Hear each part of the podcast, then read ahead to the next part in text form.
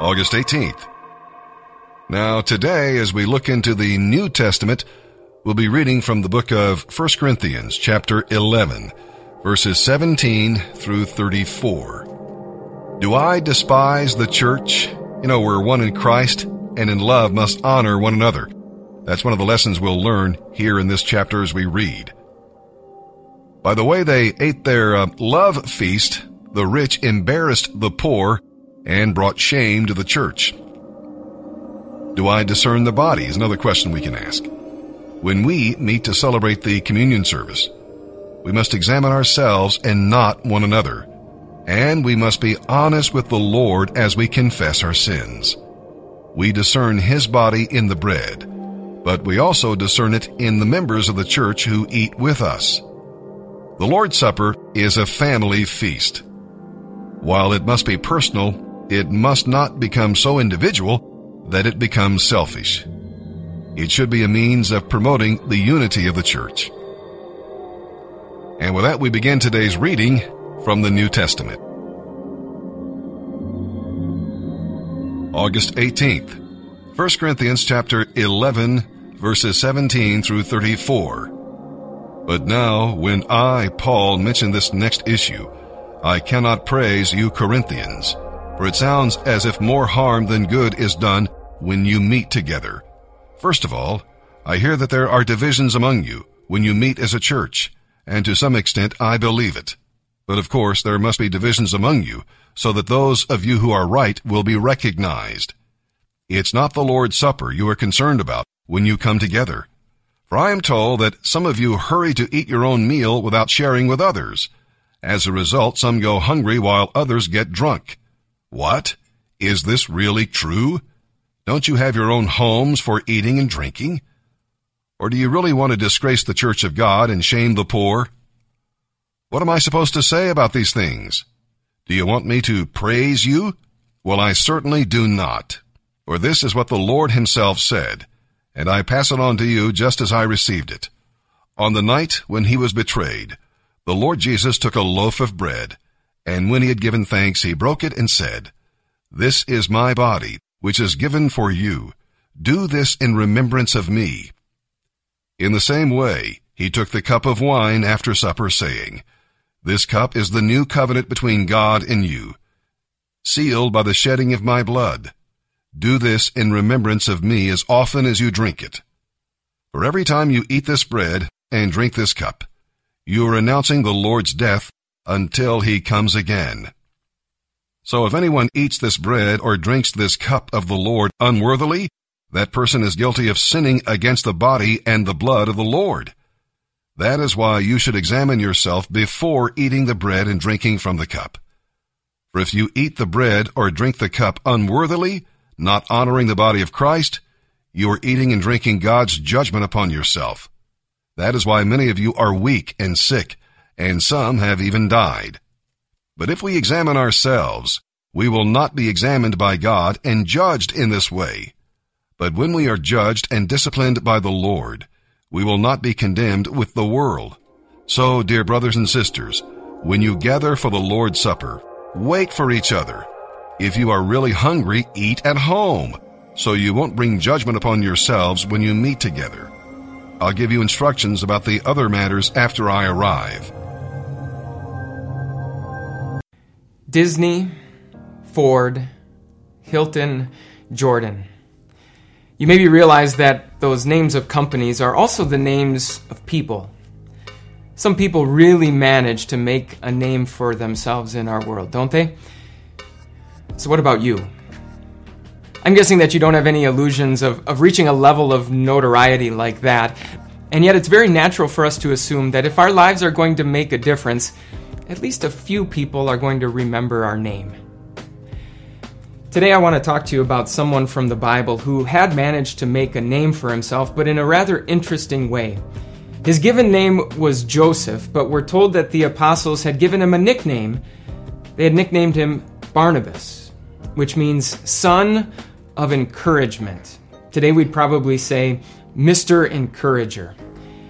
Now, when we think of someone who is an encourager, we usually think of someone who picks other people up, but it can also refer to someone who speaks up for other people, someone who is an advocate.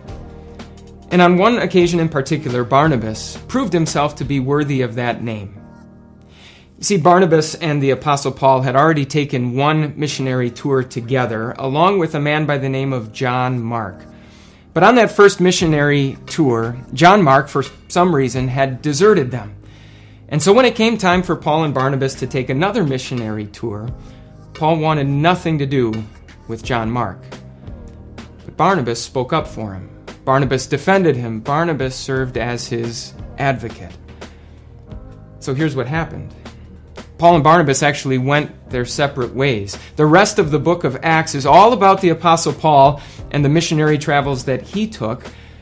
Meanwhile, Barnabas and John Mark went off together, and even among the two of them, it was John Mark who became better known. We know John Mark from the book of the Bible that's named after him. We call it the Gospel according to Mark. So Paul and Mark end up in the Biblical Hall of Fame, and Barnabas, Mr. Encourager, he just sort of fades into the background. In a world where everyone is busy trying to make a name for themselves, working hard at making a name for someone else seems to be so counterproductive. Working to include someone who usually gets left out, working to make sure that everyone on the team receives credit when the project is complete or the game is over working to defend someone who is being criticized. It's, it's hard to see how God could use those small acts to have a big impact. But realize that whenever we serve as someone's advocate, we are doing the work that God Himself loves to do. When Jesus described the work that the Holy Spirit was going to do, He called Him an advocate. It's the Holy Spirit's job to speak to us about God. And when the Bible talks about the work that Jesus is doing right now up in heaven, it calls him our advocate. It's Jesus' job to speak to God about us. 1 John says this If anybody does sin, we have an advocate with the Father, Jesus Christ, the righteous one. Speaking up for others is the business of God, it's what He loves to do. And so, if you're looking to make a name for yourself, work hard at making a name for someone else.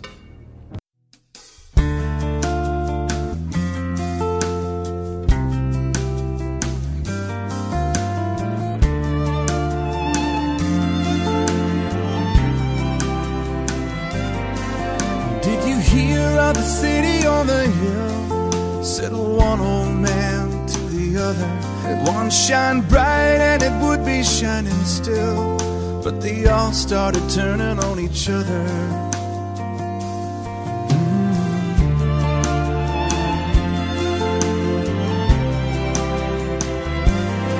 You see, the poets thought the dancers were shallow, and the soldiers thought the poets were weak. And the elders saw the young ones as foolish. And the rich man never heard the poor man speak.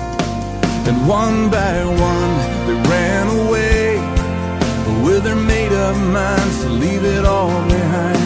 And the light began to fade in the city on the hill. The city on the hill.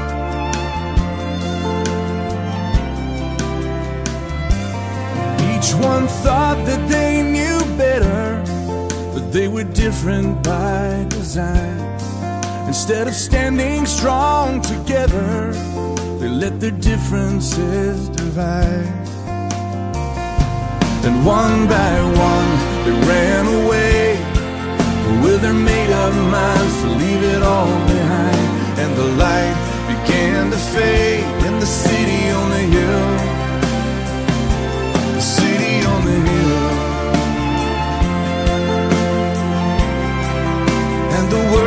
Searching still.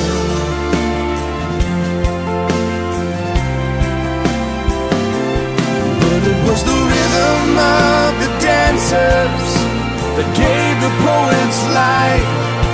It was the spirit of the poets that gave the soldiers strength to fight. It was the fire of the young ones. It was the wisdom of the old. It was the story that needed to be told.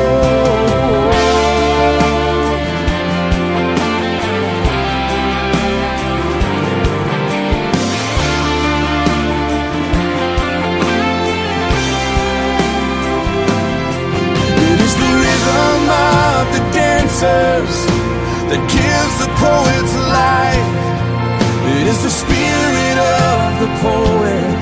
that gives a soldier strength to fight. It is the fire of the young ones. It is the wisdom of the old. It is the story of the poor man that's needing to be told.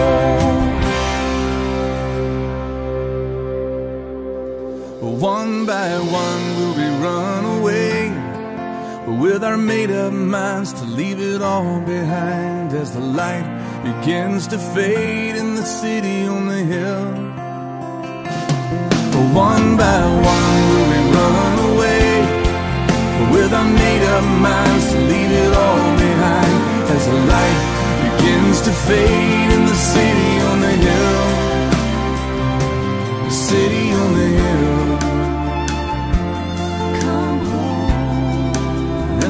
Father's calling still.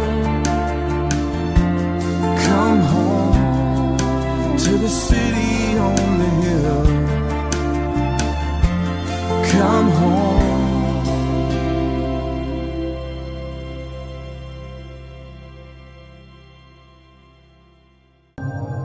Psalm 35, verses 17 through 28. How long, O Lord, will you look on and do nothing? Rescue me from their fierce attacks. Protect my life from these lions. Then I will thank you in front of the entire congregation. I will praise you before all the people. Don't let my treacherous enemies rejoice over my defeat. Don't let those who hate me without cause gloat over my sorrow. They don't talk of peace. They plot against innocent people who are minding their own business. They shout that they have seen me doing wrong. Aha, they say, aha! With our own eyes, we saw him do it. Oh Lord, you know all about this. Do not stay silent. Don't abandon me now, O Lord. Wake up. Rise to my defense. Take up my case, my God and my Lord. Declare me not guilty, O Lord my God, for you give justice. Don't let my enemies laugh about me in my troubles. Don't let them say, Look, we have what we wanted. Now we will eat him alive. May those who rejoice at my troubles be humiliated and disgraced. May those who triumph over me be covered with shame and dishonor. But give great joy to those who have stood with me in my defense. Let them continually say, Great is the Lord who enjoys helping his servant. Then I will tell everyone of your justice and goodness, and I will praise you all day long. Proverbs 21, verses 19 and 20. It is better to live alone in the desert than with a crabby, complaining wife. The wise have wealth and luxury, but fools spend whatever they get.